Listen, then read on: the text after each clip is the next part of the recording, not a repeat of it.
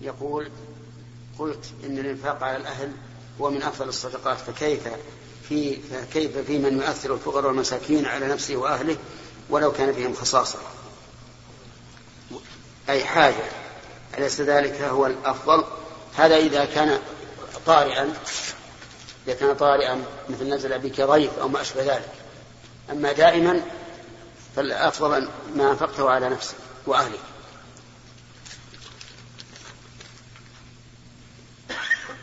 يقول: صلى رجل قبل صلاة الظهر 10 ركعات، فسئل عن ذلك فقال: 4 ركعات سنة الظهر، وركعتان تحية المسجد، وركعتان سنة الوضوء، وركعتان لأن بين كل هذين صلاة.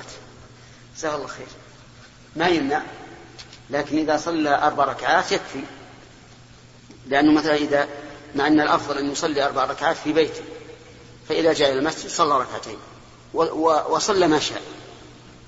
وقوله عليه الصلاة والسلام: بين كل أذانين صلاة، يشمل حتى الراتبة، فإنها يصدق عليها أنها صلاة فتدخل في الحديث. لكن التطوع لا يمنع منها أحد.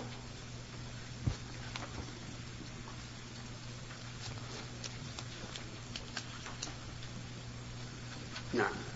بسم الله الرحمن الرحيم. الحمد لله رب العالمين، وصلى الله وسلم على نبينا محمد وعلى آله وصحبه. قال البخاري رحمه الله تعالى: باب من رفع صوته بالعلم. حدثنا أبو النعمان عارم بن الفضل قال حدثنا أبو عوانة عن أبي بشر عن يوسف بن ماهك عن عبد الله بن عمرو قال: تخلف عنا النبي صلى الله عليه وسلم في سفرة سافرناها فأدركنا وقد أرهقتنا الصلاة ونحن نتوضأ، فجعلنا نمسح على أرجلنا، فنادى بأعلى صوته: ويل للأعقاب من النار، 2 أو 3. بسم الله الرحمن الرحيم. هذا بوب له المؤلف في باب رفع الصوت بالعلم، أو من رفع صوته بالعلم، واستدل لهذا بقول النبي صلى الله عليه وآله وسلم: ويل للأعقاب من النار، رفع بها صوته عليه الصلاة والسلام، لأن الصحابة لم يغسلوا أرجلهم بل مسحوا عليهم. فيستفاد من هذا ما أشار إليه البخاري من رفع الصوت بالعلم، لأن قول النبي عليه الصلاة والسلام: ويل للأعقاب من النار، هو علم أعلم به الأمة.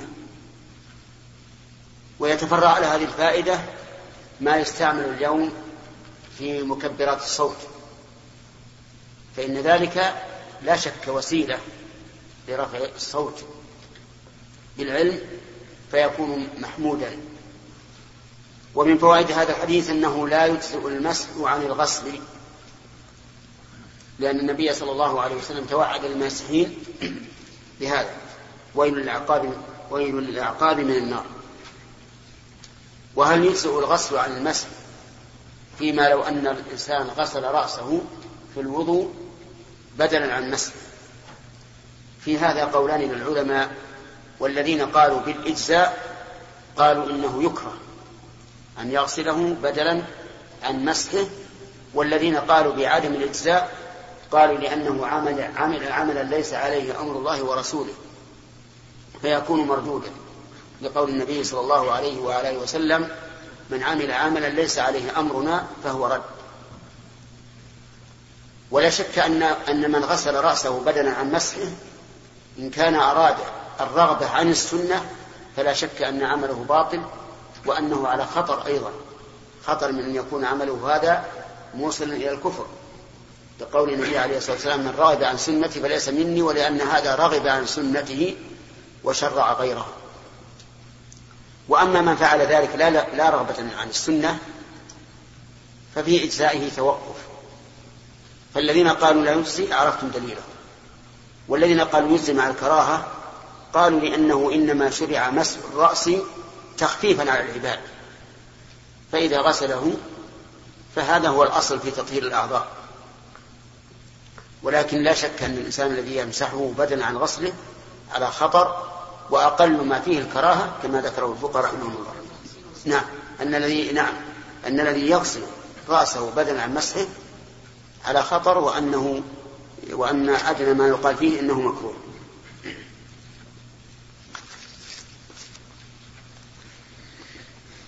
نعم.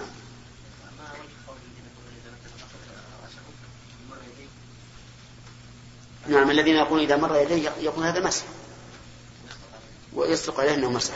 نعم. فمن اغتسل لجنابة أو غيرها ولم يتوضأ لما اغتسل ألا ليس يكون فقهاء يعني يسبق الوضوء؟ بلى.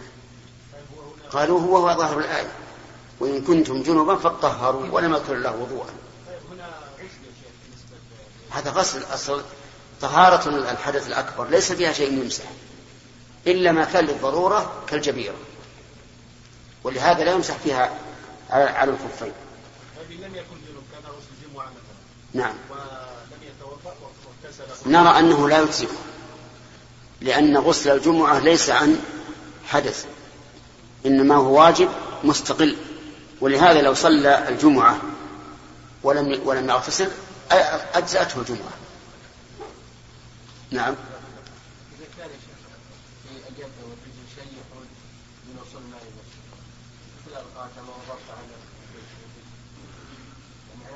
لا بد أن نزيل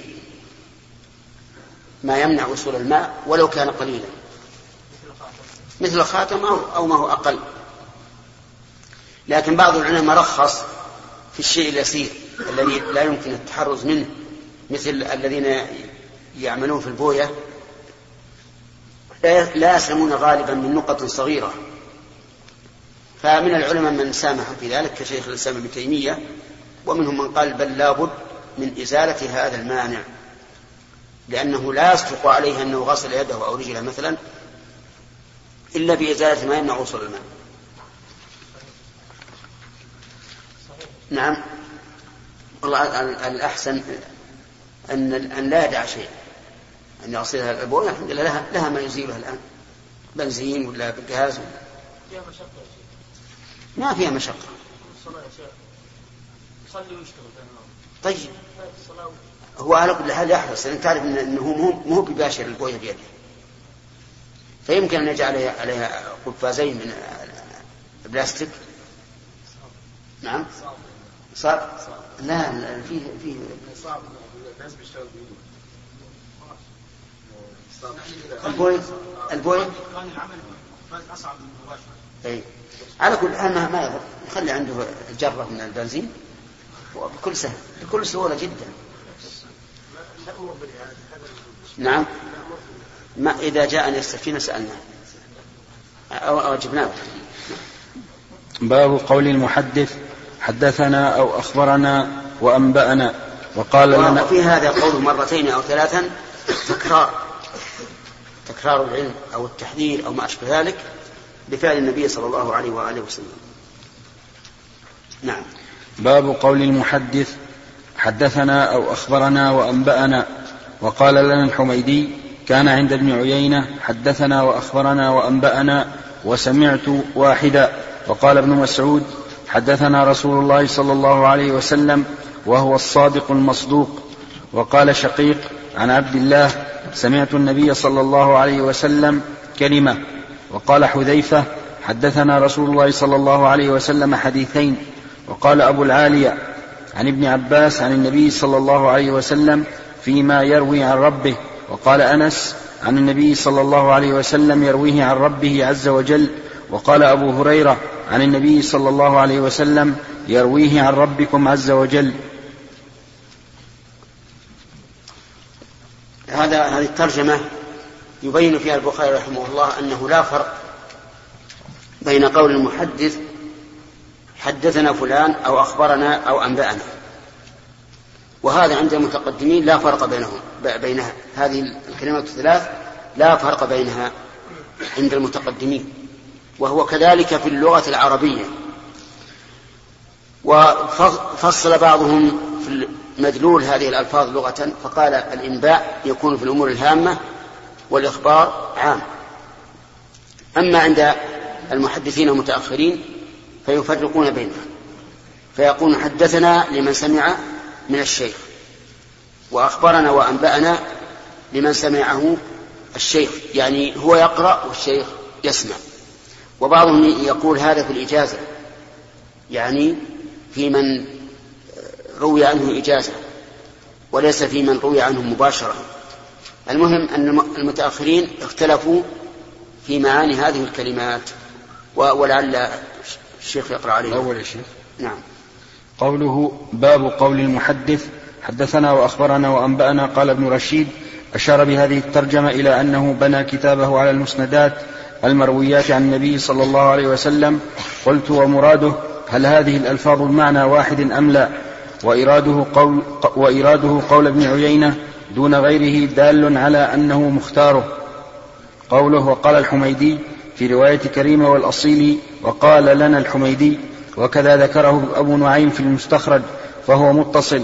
وسقط من رواية كريمة قوله وأنبأنا، ومن رواية الأصيلي قوله أخبرنا، وثبت الجميع في رواية أبي ذر.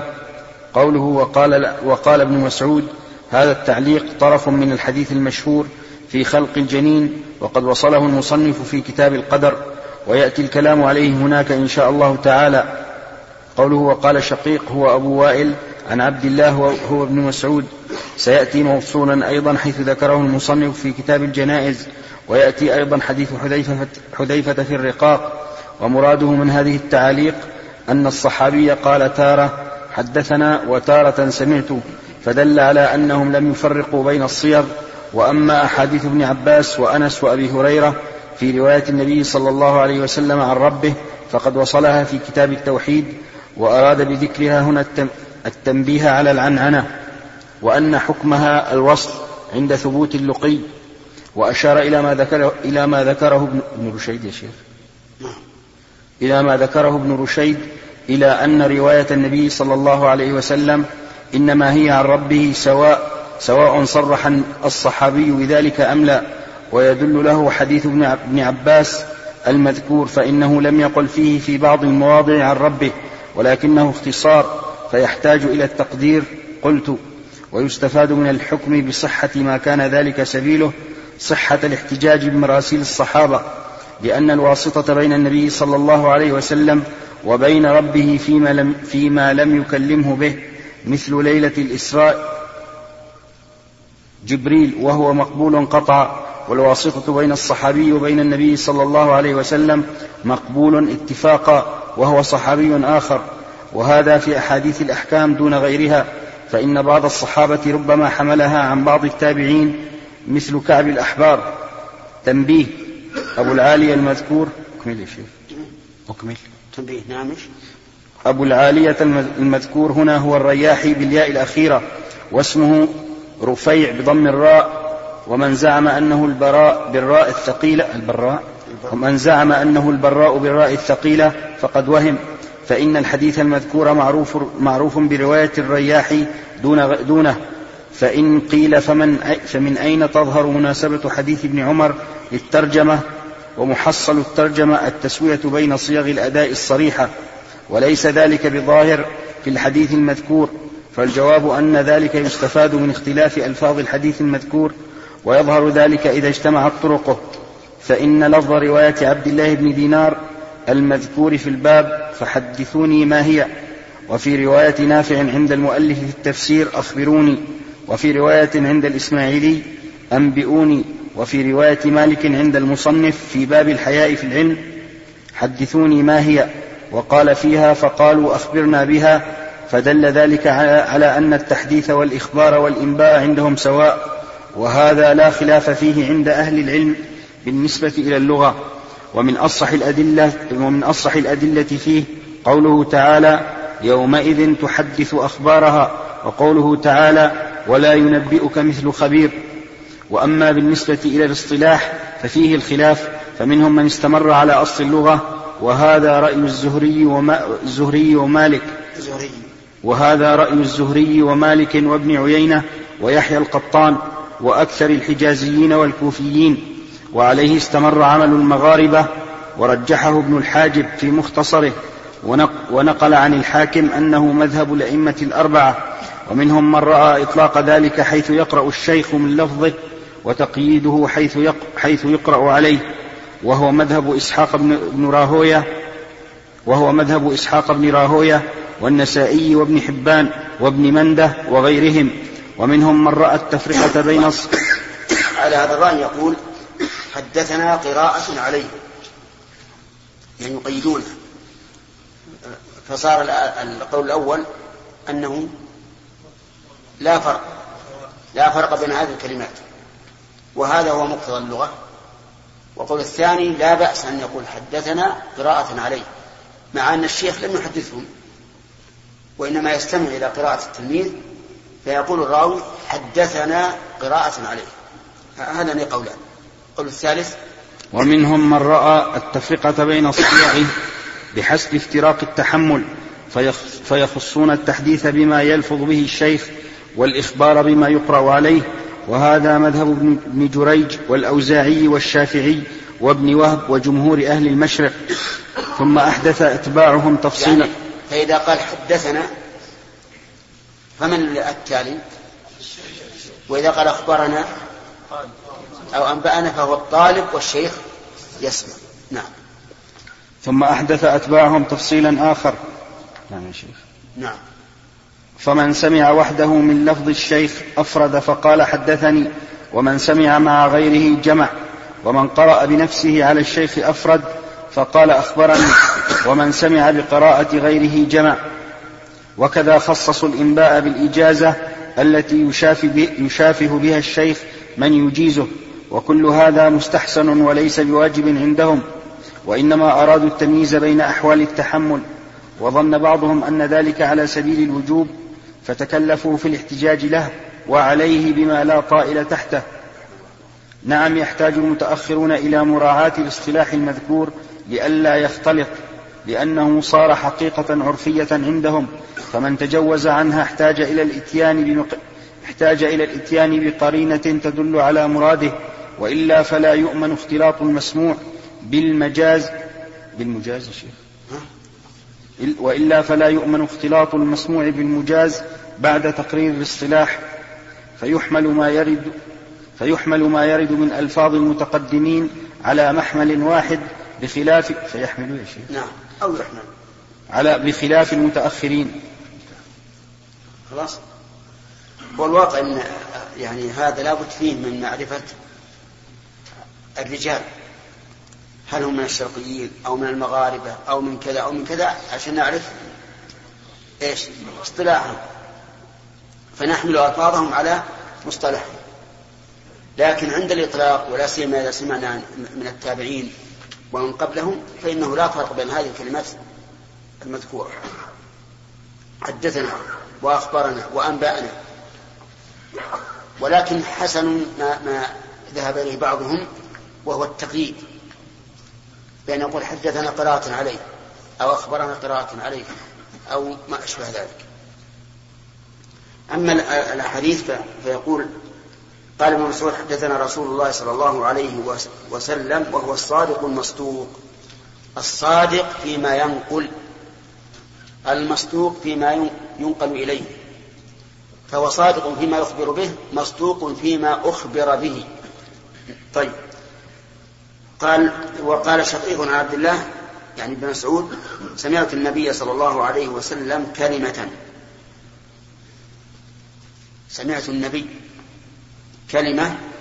يعني كلاما. وقال حذيفة حدثنا رسول الله صلى الله عليه وعلى آله وسلم حديثين، وهذا معناه أنه تكلم بحديثين. وقال أبو العالية عن ابن عباس عن النبي صلى الله عليه وسلم فيما يروي عن ربه، هذا عنه. وقال أنس عن النبي صلى الله عليه وسلم يرويه عن ربه. وقال أبو هريرة عن النبي صلى الله عليه وسلم يرويه عن ربكم عز وجل. والآن أنا معروف أنها تحمل على السماع، إلا من مدلس، والتدليس هنا متعدد. نعم.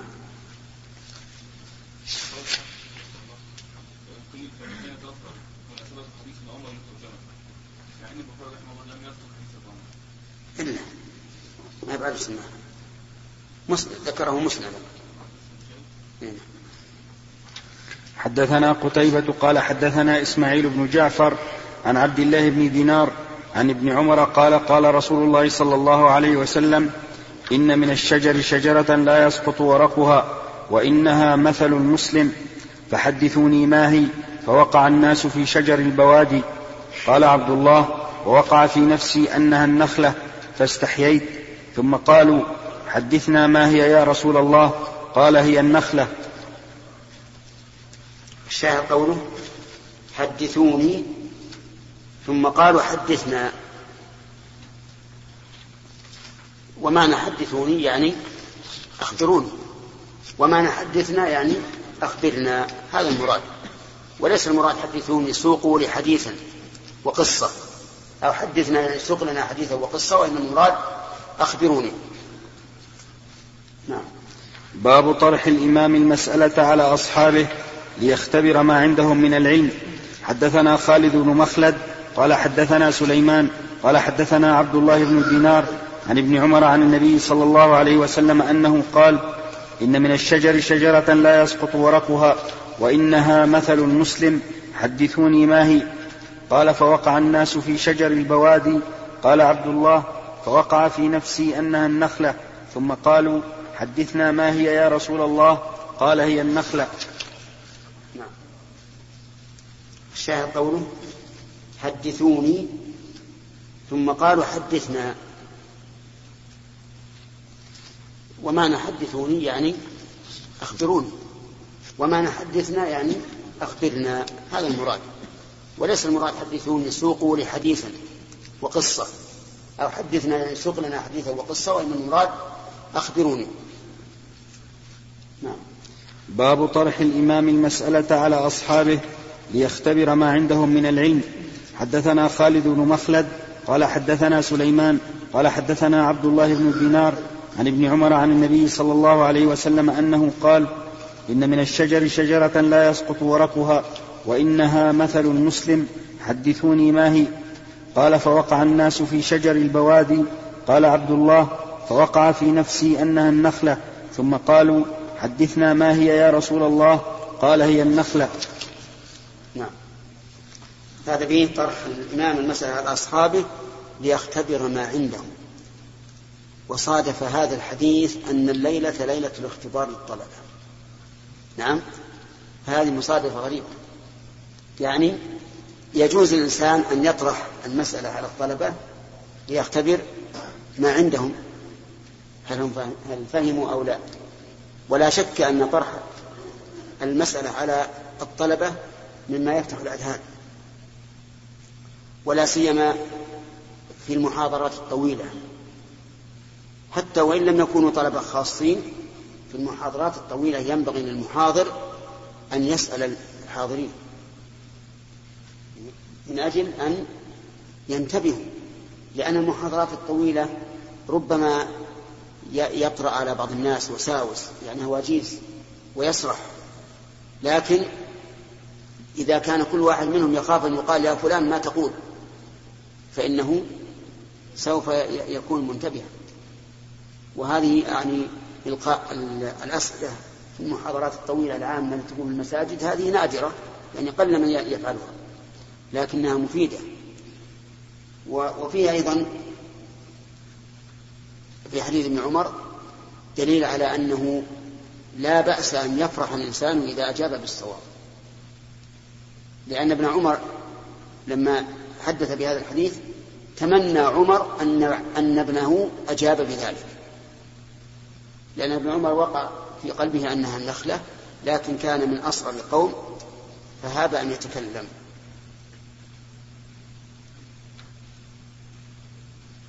طيب فإذا قال قائل ما وجه مشابهة النخلة للمسلم؟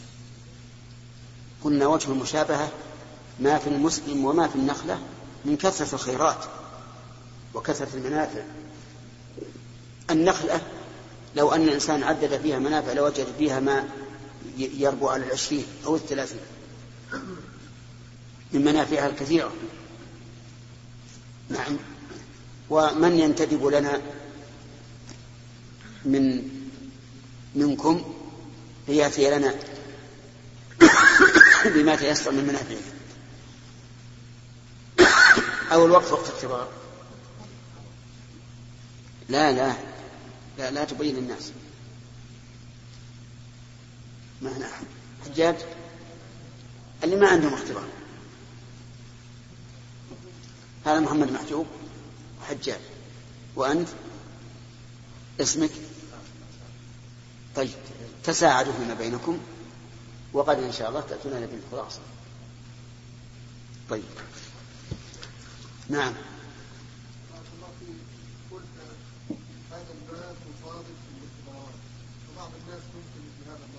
لماذا؟ ها؟ نعم نعم صادف الاختبارات. ما أين نحن نقوله؟ لماذا؟ صادف بالنسبة لنا مصادفة. الصدفة بالنسبة لفعل الله لا يمكن أن تقول صدفة، لأن الله عز وجل عالم بالشيء قبل أن يكون، لكن بالنسبة للإنسان ما فيها شيء. حتى في بالي أنها وردت في السنة صادفنا كذا صادفنا كذا، يعبرون بها ولا فيها شيء. أما بالنسبة لفعل الله هذا لا يقال، لأن الله عز وجل عالم بالشيء قبل أن يقع، لا يمكن أن يكون الشيء بغتة مصادفة لم يسبق به علم من الله. نعم.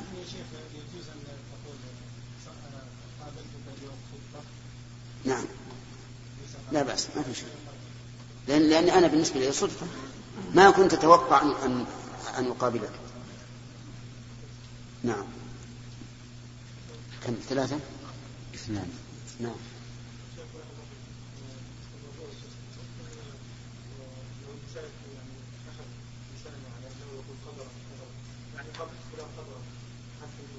ما في شيء. نعم. باب ما جاء في العلم وقوله تعالى وقل رب زدني علما. القراءة والعرض على المحدث. ورأى الحسن والثوري ومالك القراءة جائزة، واحتج بعضهم في القراءة على العالم بحديث ضمام بن ثعلبة قال للنبي صلى الله عليه وسلم الله أمرك أن تصلي الصلوات؟ قال نعم. قال فهذه قراءة على النبي صلى الله عليه وسلم، أخبر ضمام قومه بذلك فأجازوه. واحتج مالك بالصف يقرأ على القوم فيقولون أشهدنا فلان، ويقرأ ذلك قراءة عليهم، ويقرأ على المقرئ فيقول القارئ أقرأني فلان يقرأ. نعم ويقرأ على المقرئ يعني أو يقرأ القارئ على المقرئ فيقول القارئ أقرأني فلان، مع أن القارئ ليس هو المقرئ، المقرئ مستمع والتلميذ قارئ. نعم يصلح يقرأ ويقرأ. نعم. حدثنا محمد بن سلام قال حدثنا محمد بن الحسن الواسطي عن عوف عن الحسن قال لا بأس بالقراءة على العالم. وأخبرنا محمد بن يوسف الفربري وحدثنا محمد بن إسماعيل البخاري قال حدثنا عبيد الله بن موسى عن سفيان قال إذا قرئ على المحدث فلا بأس أن تقول حدثني.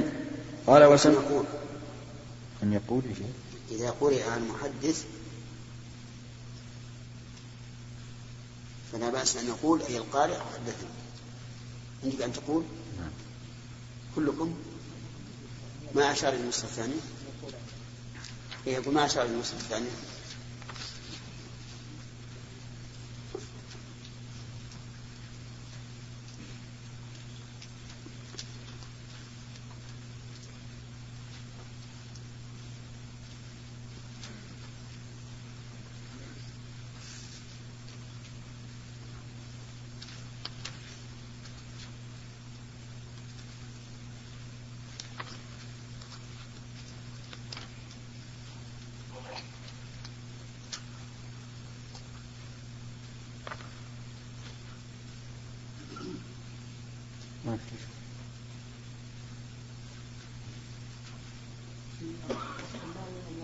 نعم أن يقول هذا هو الأقرب. نعم هنا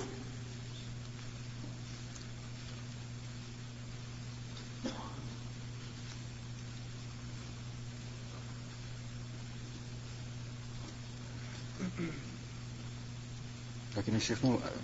نعم. أليس قصد يعني سفيان أن السامع يقول وليس القارئ؟ أليس قصد سفيان أن السامع يقول وليس القارئ؟ إذا قرأ المحدث نعم ليس القارئ الذي يقول المحدث، فلا بأس أن يقول القارئ حدثنا. ما قصد القارئ يا شيخ؟ قصد من سمع من الجالسين. لا لا يعني نقول القارئ. نعم. قال وسمعت أبا عاصم يقول عن مالك وسفيان القراءة على العالم وقراءته سواء. قول مالك باب ما جاء في العلم، وقول الله تعالى وقل رب زدني علما.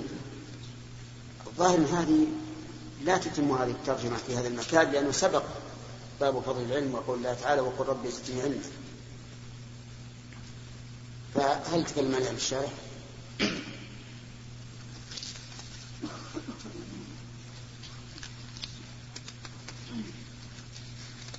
العين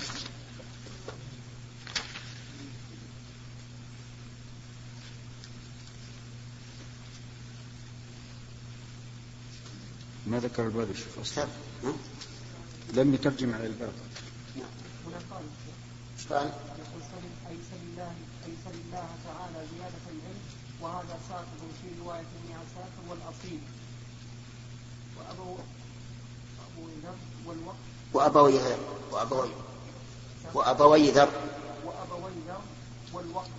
والباب التالي له ساقط عند الأصيل وأبي ذر وابن عباس. باب القراءة والعفو عن المحدث. هذا هو الظاهر. الظاهر صواب الترجمة باب القراءة والعرض على المحدث. شرح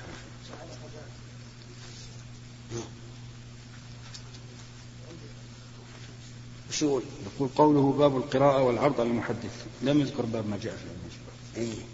هذا هو الظاهر، ما له معنى ترجمة. طيب القراءة والعرض على المحدث، الحسن والثوري ومالك القراءة جائزة. معنى القراءة جائزة يعني أن يقرأ التلميذ على المحدث على الشيخ. قال جائزة وهي من صيغ التحمل، يعني نوع من أنواع التحمل أن يقرأ التلميذ والشيخ يقرأ. لكن في النهاية يقول مالك وسفيان رأيا أن القراءة العالم وقراءته سواء، سواء بمعنى سواء في الرواية، فيجوز أن يكون التحمل بقراءة الإمام على الطالب أو بقراءة الطالب بقراءة الأستاذ على الطالب أو بقراءة الطالب على الأستاذ، أو أنهما سواء في الحكم. الظاهر الأول، لكن نسأل هل هما سواء في الحكم أو أن قراءة الشيخ أقوى من قراءة الطالب؟ نعم. أو قراءة الطالب. نعم. الظاهر أن قراءة الشيخ أقوى بالتحمل، لأن قراءة الطالب على الشيخ مطلوب، والطالب طالب، والمطلوب ليس اهتمامه بالشيء كاهتمام الطالب، فربما يقرأ الطالب على الشيخ والشيخ ينعس فيه نوم. نعم. وهذا كثير. لكن إذا قرأ الشيخ على الطالب فالغالب أن الطالب لا ينام، لأنه إيش؟ طالب مهتم، هو الذي يريد. فقراءة الطالب على الشيخ ضعيفة بالنسبة لقراءة الشيخ على الطالب، فيكون معنى قول مالك وسفيان هما سواء أي في أنهما صيغتان من صيغ إيش؟ التحمل، وليس المعنى أنهما سواء في القوة. نعم. أليس مالك ثبت لم يثبت عنه نهائيا أنه قرأ الموطأ على أحد، بل كلهم يقرؤون عليه، حتى كان يقول يا أهل العراس ألا تدعون تشددكم إنما القراءة مثل السماع. نعم. هذا بارك الله فيك قد كتب وألف ولا حرج أن يقرأ عليه، لكن عندما يريد أن يروي الحديث حديثا واحدا بعينه، فهل الأقوى أن يقرأ هو، أو أن يقرأ والتلميذ هو الطالب يسمع، أو أن يقرأ الطالب والشيخ يستمع؟ نرى أن قراءة الشيخ والطالب يستمع أقوى لا شك، لأن الطالب هو المهتم يريد أن يتحمل. أما ما ذكره من استدلال يا شيخ احتج بعضه. طيب ليش ما تقرأ علينا أنت؟ نعم أنا أشرح، ما أرمي، ما لست أروي لكم، أنا أشرح لكم، أنتم تقرؤون كتابا مرويا منتهى مؤلف وأنا أشرح. طيب بينهم فرق مشكلة. نعم إيش الله المستعان. طيب احتج بعضهم في القراءة على العالم بحديث ضمام بن ثعلبة قال للنبي صلى الله عليه وعلى آله وسلم الله أمرك أن نصلي الصلوات الخمس؟ قال نعم. قال فهذه قراءة على النبي صلى الله عليه وسلم أخبر ضمام قومه بذلك فأجازوه. هل هذا الاحتجاج صحيح؟ نقول نعم، له نوع من الصحة، له نوع من الصحة. وقد يقال إن الرجل استفهم ولم يقصد القراءة على الرسول عليه الصلاة والسلام قراءة شيء يرويه الرسول، إنما استفهم فأجيب.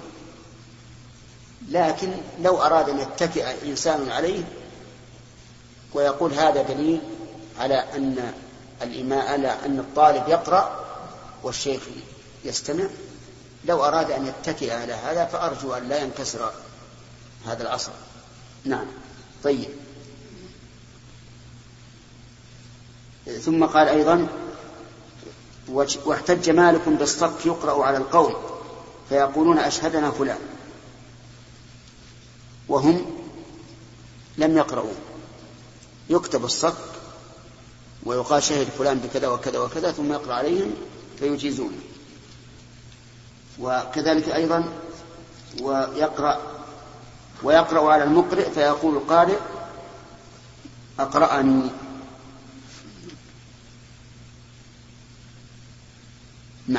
مع أن المقرئ لم يقرأ، لكن التلميذ يقرأ عليه فيقول أقرأني فلان، يقول نور سياق. طيب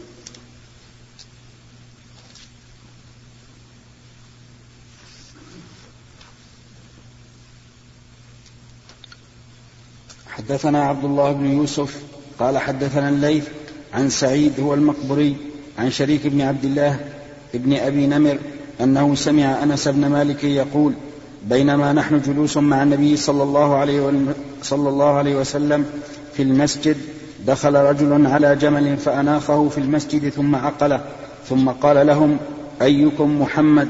والنبي صلى الله عليه وسلم متكئ بين ظهرانيهم، فقلنا هذا الرجل الأبيض المتكئ، فقال له الرجل ابن عبد المطلب، فقال له النبي صلى الله عليه وسلم قد أجبتك. فقال الرجل للنبي صلى الله عليه وسلم إني سائلك فمشدد عليك في المسألة فلا تجد علي في نفسك، فقال سل عما بدا لك. فقال أسألك بربك ورب من قبلك، الله أرسلك إلى الناس كلهم؟ فقال اللهم نعم. قال أنشدك بالله، الله أمرك أن نصلي الصلوات الخمس في اليوم والليلة؟ قال اللهم نعم. قال أنشدك بالله، الله أمرك أن نصوم هذا الشهر من السنة؟ قال اللهم نعم. قال أنشدك بالله، الله أمرك أن تأخذ هذه الصدقة من أغنيائنا فتقسمها على فقرائنا؟ فقال النبي صلى الله عليه وسلم اللهم نعم. فقال الرجل آمنت بما جئت به وأنا رسول من ورائي من قومي وأنا ضمام بن ثعلبة أخو بني سعد بن بكر. رواه موسى وعلي بن عبد الحميد عن سليمان عن ثابت عن أنس عن النبي صلى الله عليه وسلم بهذا. هذا الحديث فيه فوائد. أولا جواز دخول البهيمة إلى المسجد، ولكن هل يشترط أن تكون البهيمة مما بوله وروثه طاهر؟ نقول أما على سبيل الإيقاف والإبقاء فنعم، وأما على سبيل المرور فقد كانت الكلاب في عهد النبي صلى الله عليه وسلم تقبل وتدبر في مسجد، لكن على سبيل الإبقاء والثبوت لا، إلا ما كان بوله وروثه طاهرا. ومن فوائد هذا الحديث أن بول الإبل وروثها طاهر، وهذا أمر لا إشكال فيه، فإن النبي صلى الله عليه وعلى آله وسلم أمر الرهط من جهينة وعكل أن يذهبوا إلى إبل الصدقة ويشربوا من أبوالها وألبانها. ويبقى الإشكال كيف يقال كذلك وقد نهى النبي صلى الله عليه وعلى آله وسلم عن الصلاة في أعطان الإبل؟ والجواب أن يقال إنه ليس ذلك من أجل نجاسة الروث، وإلا لكان النهي يشمل ما كان من أعطائها من أعطانها أو مباركها ولو لم تكن عطنا، لكن أعطان الإبل قال بعضهم إن النهي عن الصلاة فيه من باب التعبد وليس له علة معقولة لنا. وقال بعضهم بل العلة أن النبي صلى الله عليه وسلم أخبر فيما يروى عنه أنها خلقت أي الإبل من الشياطين، فتكون معاطنها مأوى للشياطين، فلذلك نهي عن الصلاة في معاطن الإبل أو في أعطان الإبل. ومن فوائد هذا الحديث أن مسجد النبي صلى الله عليه وعلى آله وسلم كان واسعا كبيرا، لكن المسقف منه ليس كبيرا، لكن الرحبة رحبته كبيرة واسعة، ولهذا تضرب فيها الخيام كما ضربت خيمات زوجات الرسول عليه الصلاة والسلام في الاعتكاف، وكما ضرب النبي صلى الله عليه وعلى آله وسلم لسعد بن معاذ خيمة في المسجد ليعوده من قريب. ومن فوائد هذا الحديث بساطة النبي عليه الصلاة والسلام مع قومه مع أصحابه، يجلس معهم ويتكئ بينهم، ويكون المجلس بينهم مجلس أدب واحترام، لكن مجلس بساطة ما في التكلف. ولهذا قال إنه قال أيكم محمد والنبي صلى الله عليه وسلم متكئون بين ظهرانيهم.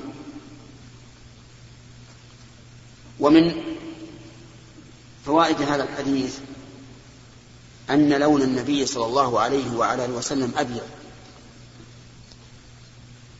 وهذا بناء على الأغلب من لونه، وإلا فإن لونه أزهر يعني سواد في بياض، لكن البياض أغلب عليه. ومن فوائد هذا الحديث جفاء هذا الأعرابي ضمام بن ثعلبة، حيث قال في الأول أيكم محمد ولم يقل أيكم رسول الله. ومنها أنه استثبت قال ابن عبد المطلب، ومعروف أنه هو ابن عبد المطلب عليه الصلاة والسلام.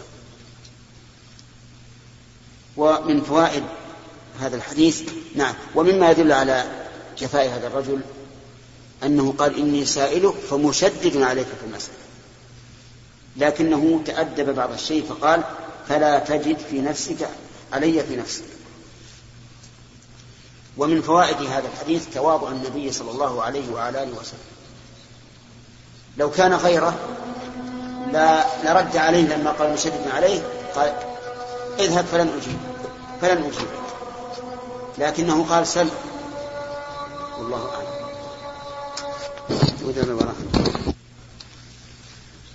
يقول جاء في حديث ابي هريره عند البخاري ان من صلى على الجنازه ثم تبعها كان له قراطه، ومن صلى عليها ولم يتبعها كان له قراط، فما هو حال من تبع الجنازه ولم يصلي عليها له قراط ام لا؟ ليش ما يصلي عليها اذا تبعها؟ صلي عليها بالمقبره، حتى يحصل قراءة. ولو المفرد حديث عام، الحديث عام. لا، لأنه كان مشاهدة حتى تدفن، وهذا أو السليم يقول: هل يجوز إدخال الكتب التي فيها صور داخل المسجد للمذاكرة فيها في وقت امتحانات؟ نعم يجوز، إذا بس على كل حال يكون كتاب مصفط، ما تكون علنا. أحسن. يقول: هذا ذكرت مما سبق أن المحرم لا يستباح إلا لضرورة، وأن المحرم للذريعة يستباح الحاجة، فهل من ضابط للتفريق بينهما؟ نعم، المحرم لعينه هو الذي لا يباح للضرورة كالميتة، والمحرم لغيره لكونه ذريعة، يعني هو لا يتضمن مفسدة لكن يكون ذريعة من فضلك. اقلب الشريط، مثل نظر المرأة حرام، لكن عند الخطبة